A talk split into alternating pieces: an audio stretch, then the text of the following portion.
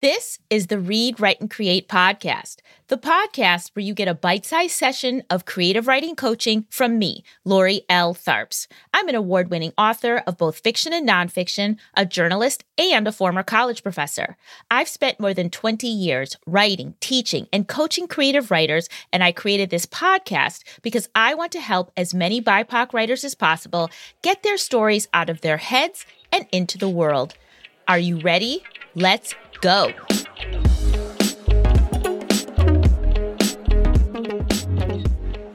Hello, writers, wordsmiths, and scribes. If you're a regular listener here, welcome back. If you're new, you're also welcome. I'm just glad you all decided to listen in and get some inspiration, motivation, and mentorship for your writing life. Remember, you don't have to do this writing thing all by yourself.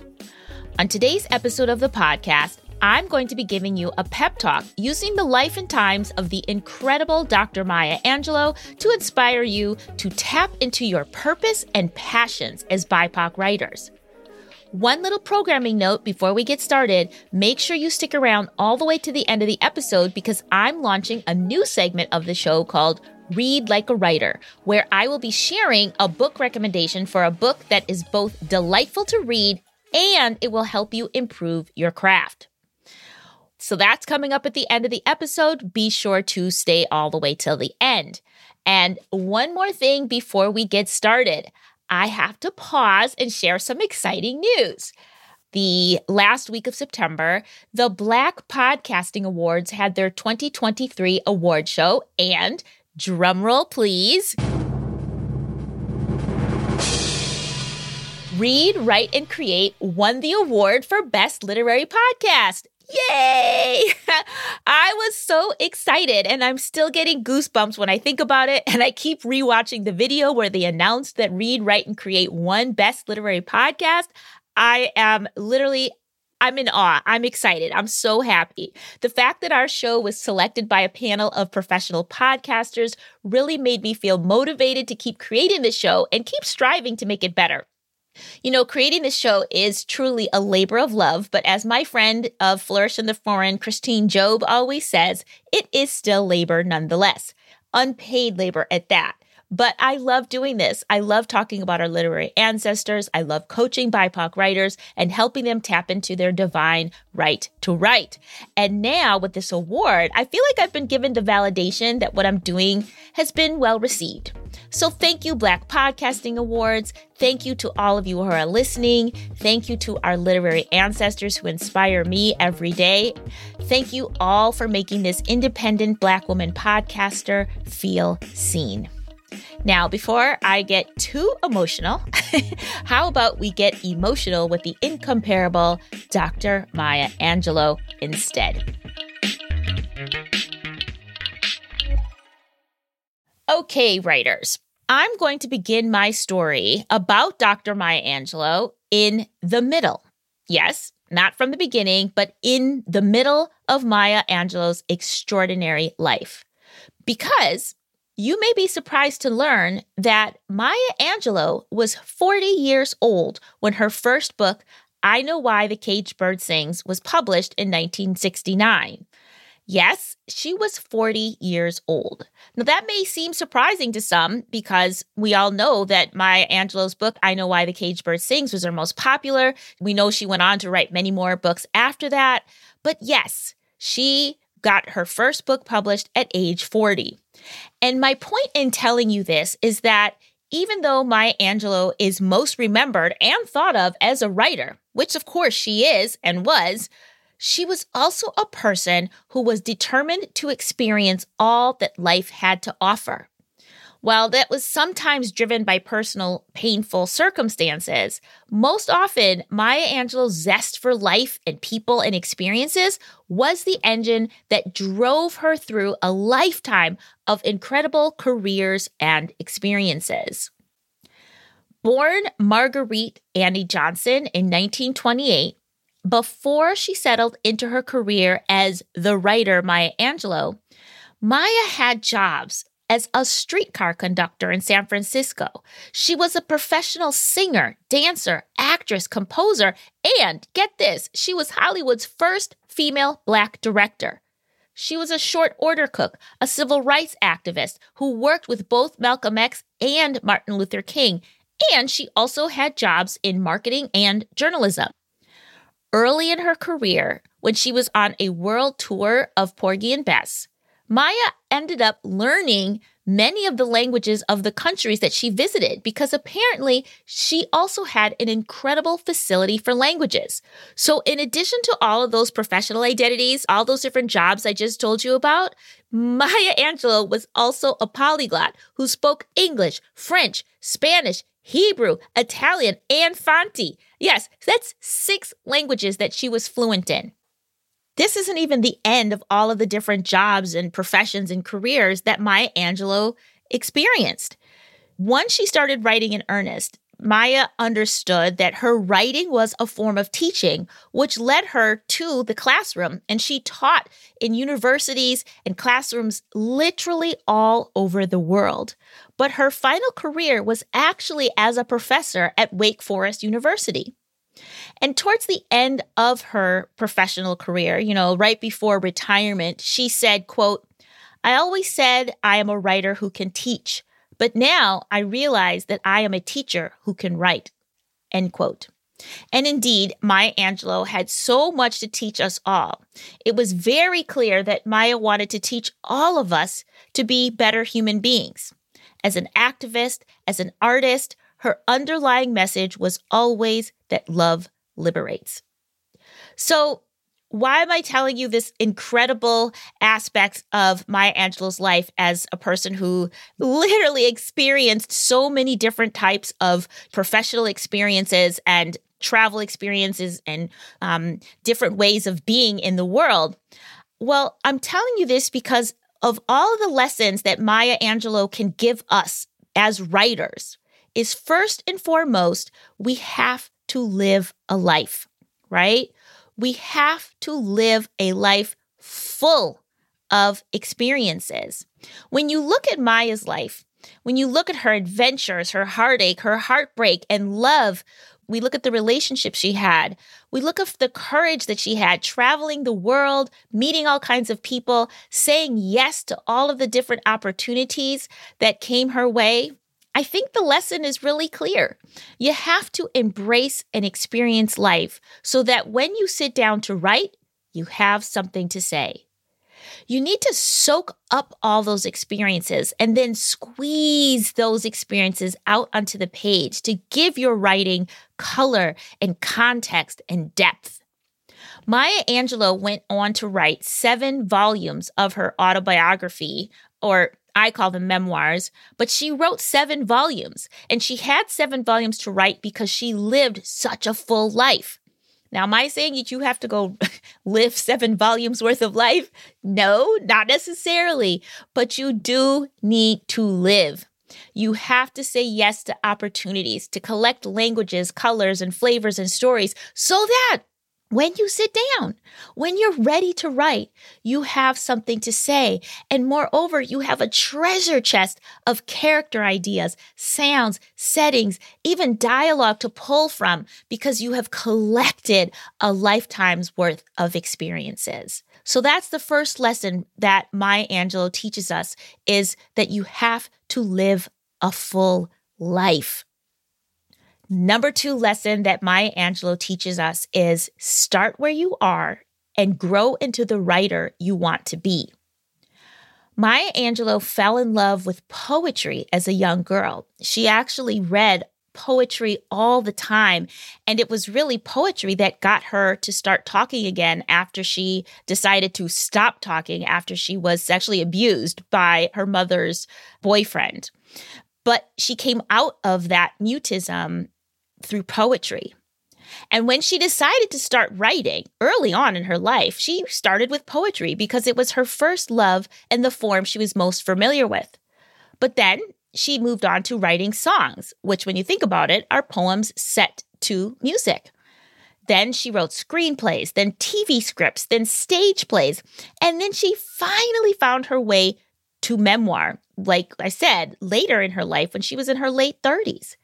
Now, Maya didn't go to school to learn how to write, but she did surround herself with writers and creative people. She joined the Harlem Writers Guild, she befriended people like James Baldwin, and she consumed a lot of great writing. She was always reading, she memorized poetry, so she started essentially where she was. But then once she started writing, she just kept taking that next level.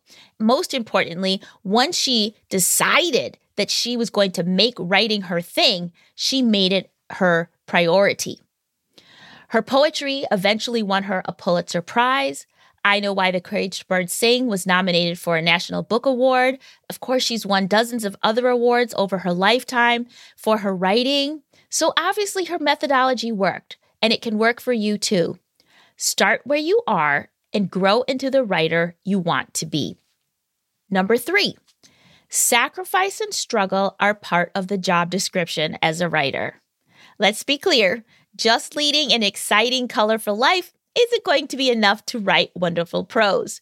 I love this quote that Maya told Oprah Winfrey in an interview. She said, quote, "You can only be great at the things you are willing to sacrifice for." Maya Angelou admitted that she was good at many things, and that's obvious by all the different jobs she had.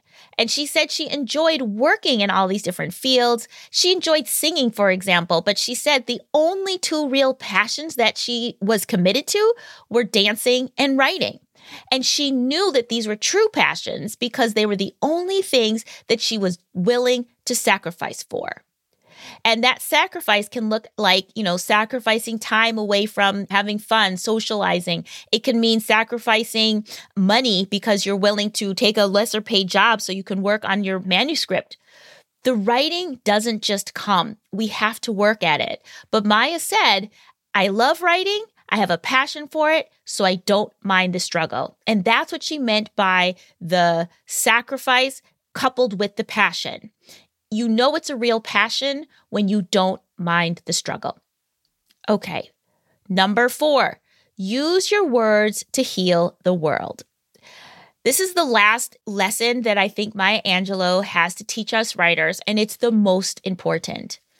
If you really pay attention to Maya Angelou's writing, you will see that there is a through line through her life, through her art, and through her activism. Everything she did was in service to elevating the stories of Black people and bridging the divide between humanity. She wrote thirty-two books in total, and those books encompassed memoir, essays, poetry, children's books, and even cookbooks. And I would say that all of these books, all of these words that she gave to us carry the spirit of uplift. Maya Angelou used the power of her words, the power of her voice to teach us, to love us, and to liberate us all. If you know her life story, as I mentioned before, Maya chose to be silent for five years after the sexual abuse that she suffered as a child. But once she reclaimed her voice, she refused to be silenced ever again. And in fact, she reclaimed her voice and used it on the page and out loud to tell the stories she believed would help those who needed it most. Personally, I remember reading Maya's memoirs as a teenager and a young adult and feeling so connected to her and so inspired by her. She gave me the courage to write and to follow my passions. Maya's books really did teach me something about myself, about how to live a life, how to write, and that liberated me. And, you know, I'm not the only one. Millions of people around the world have been schooled and liberated and loved by Maya Angelou through her words. And that's the power of the written word. Like, that's what I really want you to soak up. That's what Maya has shown us with her own life. Words mean more than what is set down on paper, is what she said. Again, words mean more than what is set down on paper. She told us that words are powerful. She knew from her own experience that words are powerful.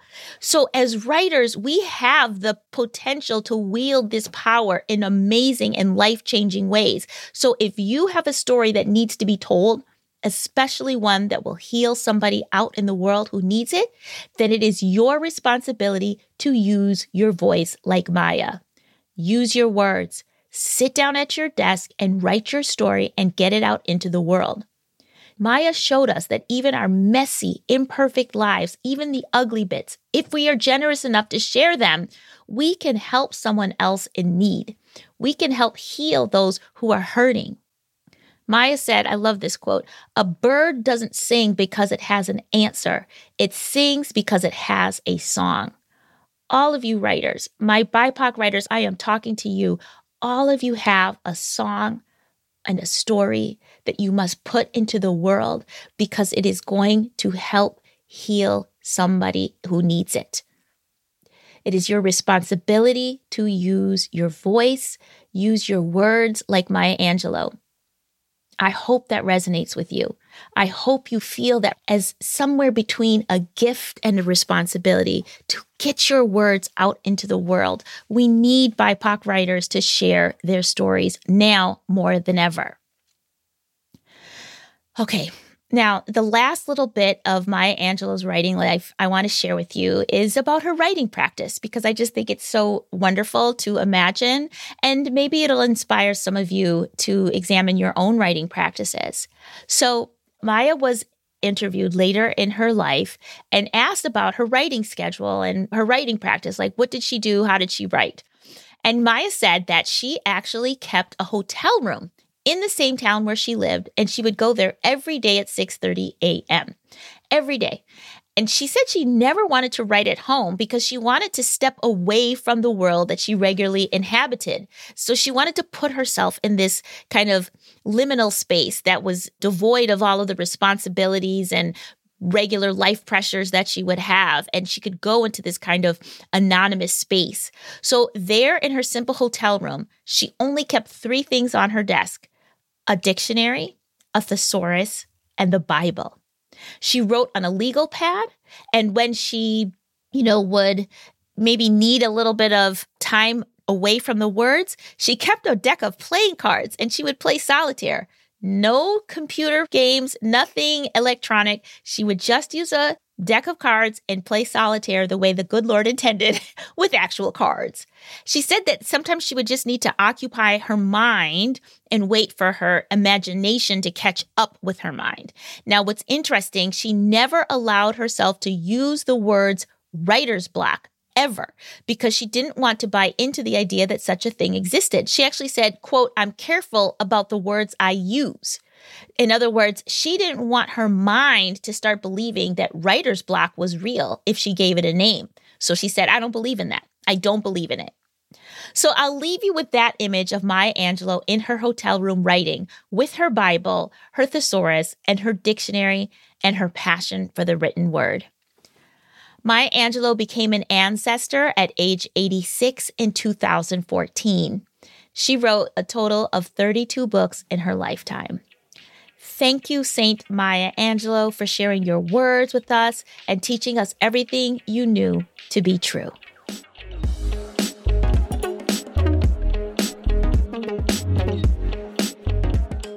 And now we've come to the new segment I was talking about called Read Like a Writer, where I will share a book that I've recently read that I think you should read too, and I'll tell you why.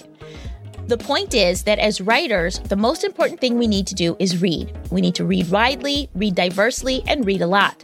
But we also have to read with intention so we can improve our craft.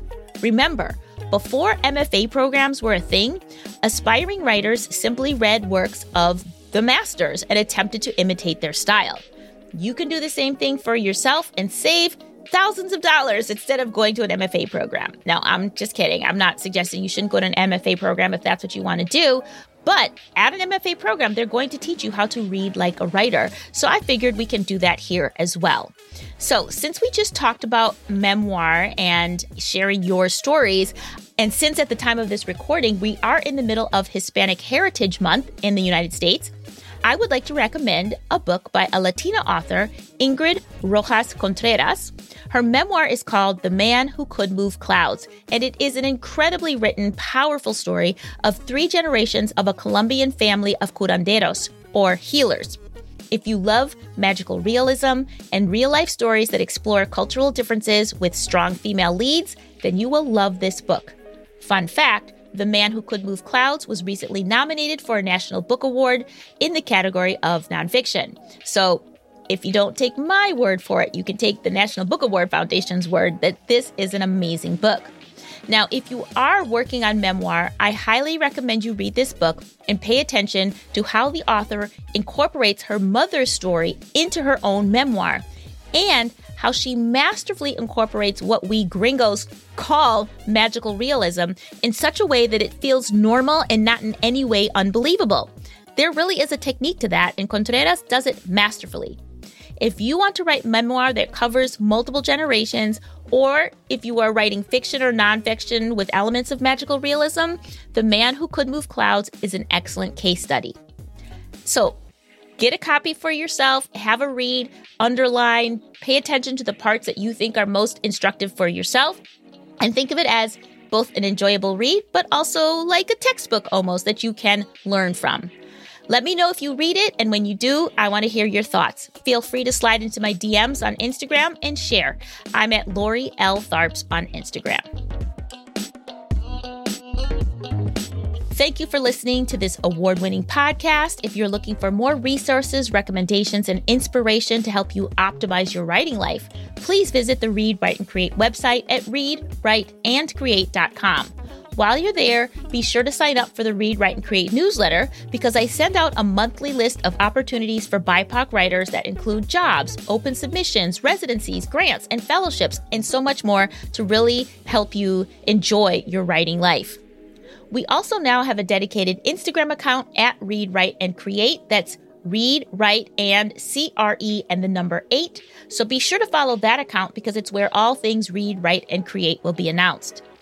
Before I let you go, please don't forget to leave a rating or a review or both on Apple Podcasts or wherever you like to listen to podcasts. So when people find the show and they're looking to see if it's any good before committing to a listen, they'll see the high rating, some recent reviews to convince them that they're going to get the content that they're craving. I promise it takes less than a minute to hit a star, write a few words, and it does an amazing amount of help in making our show more visible. So thank you in advance for taking the time to do that. The Read, Write, Create podcast is produced by me, Lori L. Tharps. Our editor is Brad Linder, and our theme music is by Whataboy. I'll be back in two weeks on Monday with another incredible interview with a legend in the literary world. Until then, keep writing.